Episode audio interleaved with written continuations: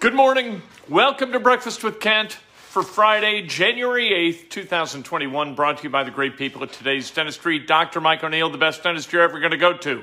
Make him the only dentist you go to. Call 317 849 2933. Indiana gets beat last night by Wisconsin in double overtime. Fans, I don't get fans on social media. I, guess nothing on social media should really phase me. But Indiana fans are furious with the officiating. Maybe Trayce Jackson Davis got fouled toward the end of regulation. I don't know as he as he made that that shot to try to win the game at, at the end of that regulation. But you know what? It, it wasn't the officiating that got Indiana beat. What got Indiana beat was Trayce Jackson Davis didn't make a bucket from about six and a half minutes left in regulation through the rest of the game.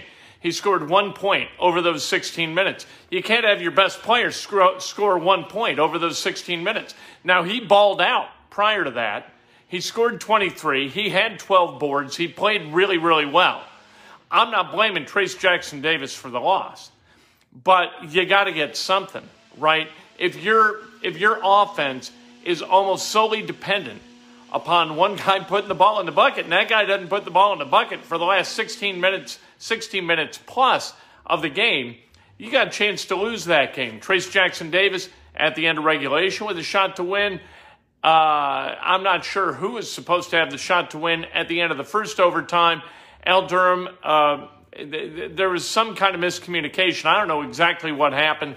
Trayce Jackson Davis gives the ball to Durham on the left wing. I think that Durham was supposed to reverse course move toward the top of the key, hand it to Phinisee. Phinisee is supposed to enter the ball to Trayce Jackson Davis on the block. That's what I think was supposed to happen. Uh, Durham didn't move toward the top of the key, so Phinisee just kept coming, and he dragged his defender with him. You get a held ball, and all of a sudden it's a second overtime, and in the second overtime, nothing went Indiana's way. They hit a foul shot, that shot by Jackson Davis, and then they had a three pointer by Phinisee. And that was it for the scoring over those last five minutes. But look, let's not get lost in the weeds about the loss. All right, Indiana shot the ball really well. Anthony Leal played legit defense, and if he can play legit defense, he's going to knock down shots. And that's what happened. I said yesterday, Indiana's got to find a shooter to be able to compete in this game. They found two of them. Leal was really good from deep. At one point, he was three of four. Jerome Hunter was really, really good. I thought Jerome Hunter played really well last night. If Jerome Hunter can defend, Indiana's going to win games because Jerome Hunter is an upgrade offensively and gives Indiana the kind of depth that they need at that position. And if Leal can knock down shots like he did, then you got something. I think this is a team that's going to start to figure it out. Maybe it should have been figured out already by Archie Miller and his staff. Maybe.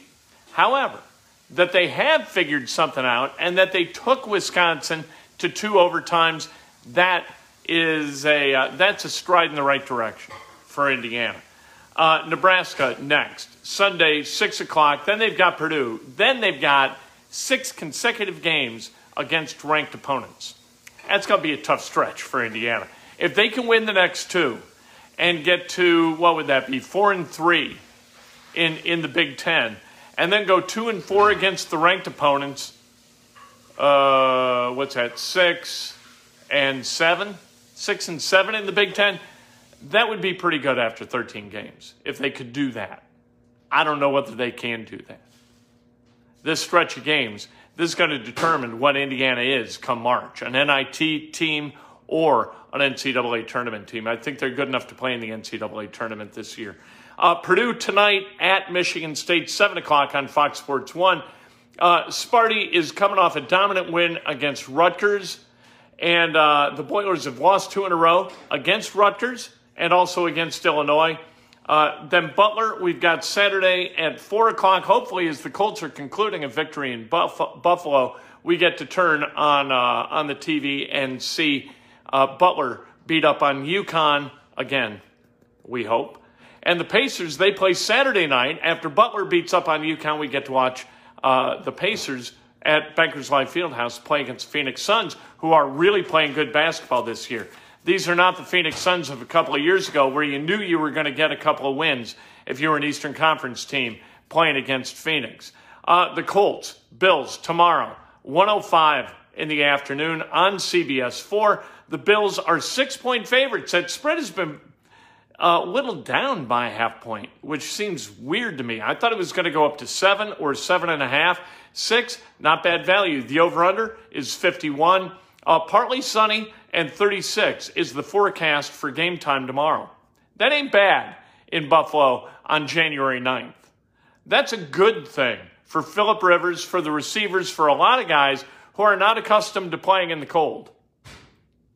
They practiced outside. Yes, I don't know whether that makes a lot of sense.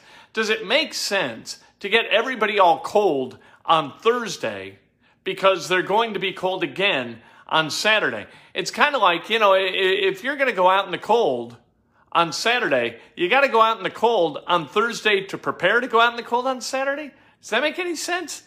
Doesn't make sense to me. Anyway, uh, injury news out of uh, the Colts yesterday. Frank Reich confirmed that Rocky Ya-Sin is not moving through the concussion protocol at a rate that would allow him to play tomorrow. Will Holden is not going to play tomorrow. DeForest Buckner will play, although he's listed as questionable. You know he's going to play. He's not going to not play. You play all damn year. You get through all the bumps and the bruises and the injuries in order to play in the playoffs, not to sit in the playoffs. DeForest Buckner is a guy who you've got to think is going to wind up playing. Khari Willis is through the protocol and out the other side, and so he's going to play tomorrow. Um, and then, and he better play well. They need good play out of their safeties. Safeties really haven't been a source of strength.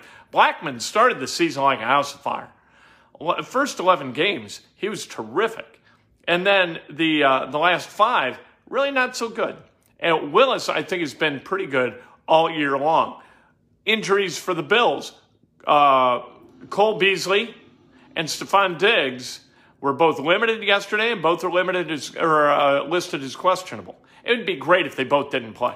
And then, like we said yesterday, if Josh Allen could trip over a, a duffel bag and then sprain his thumb, his right thumb, not his left thumb, his right thumb, if he could get that done, that'd be really good for the Colts. That that'd be helpful. Let's let's hope that there can be some intervention from some uh, spiritual force that is going to cause uh, cause discomfort, not injury necessarily, uh, but discomfort for Josh Allen that puts him in a position where he has trouble playing competitive football because he's really good. He's good with his feet. He's good with his arm. He's good all over the place. He's good in his head. This year, Bills are good because Josh Allen is really good, and Stefon Diggs is the best. Uh, all right, we consulted the orb earlier this morning. We got up very early. We roused the orb, and we said, okay, orb, for the love of God, give us some picks. Please. It's been weeks. I know it's dark. I know you're sleeping. Can you give us some picks? And the orb uh, accommodated us, which was really nice of him. Here are his picks. Here are the six games you've got this weekend. He only picked NFL wildcard games. Colts and the Bills.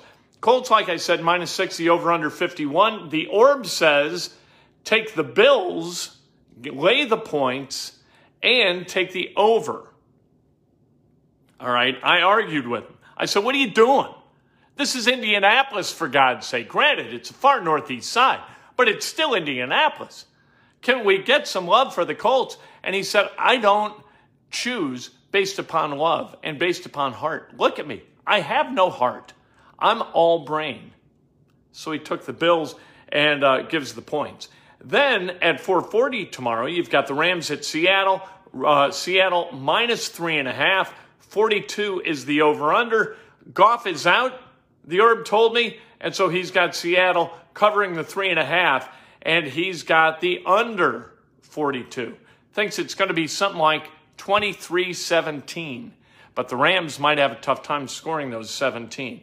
It may be a, uh, a turnover late that tips that to the over, but the Orb doesn't think like that. He's going with the under. Uh, Bucks at Washington plus eight. That game tomorrow night on uh, WTHR 13. The, the Orb does not like the over-under bet of 44 and a half, so he's staying away from that, but he's taking the, uh, the Bucks um, with the uh, with the uh, given the eight, even though they're on the road the football team, football club, whatever the hell they are in Washington, not good enough uh, at uh, to cover uh, the, to win outright and and and get to. Uh, uh, they're not going to win or to lose by eight or fewer. It's going to be the Bucks. This is when Brady plays his best football historically, and that's what's going to happen. So he's got the Bills over, Seattle under, and the Bucks minus eight tomorrow. That's what the Orb's got. And then on Sunday, he's got Tennessee uh, getting three and a half. He loves that. Getting the three and a half, taking Tennessee because of Derrick Henry, best running back in the game. The under 54 and a half he thinks is a lock, he told me. Then you've got uh, the Bears at the Saints. Saints, a 10 point favorite, the over under 47. He's taking the Bears and getting points. He's also taking the over. I think the Bears could win that game outright. I know that's crazy. I know Trubisky is not the future at quarterback, but but the Bears are a really confusing team. And what would confuse the McCaskey family and Ted Phillips more than winning this first round game against the Saints? And all of a sudden, you got to explain to a fan base either why Trubisky is the franchise quarterback or why he is not. That seems like a lot of fun. The Orb taking the Bears and getting those 10. Uh, the Steelers minus six. He's taking the Steelers minus six and the under 47 and a half. With, with the Browns dealing with COVID and Pittsburgh not in any damn hurry to score a whole bunch of points, I think the under is a pretty good number at 47 and a half. Let's celebrate some birthdays today. The great Conrad Brunner celebrating a birthday today. The great Bruno. Happy birthday, Bruno. Mackenzie Roth. Happy birthday. Sally Irvin. Rich McCann. Happy birthday. The great Jeff Christensen.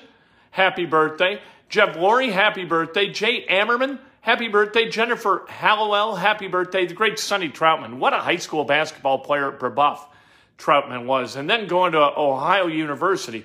He was outstanding there.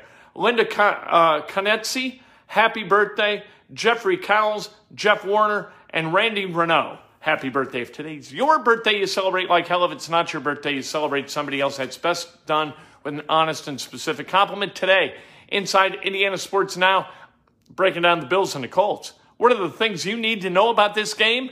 We're going to tell you about 3 o'clock this afternoon. Cannot wait to do that.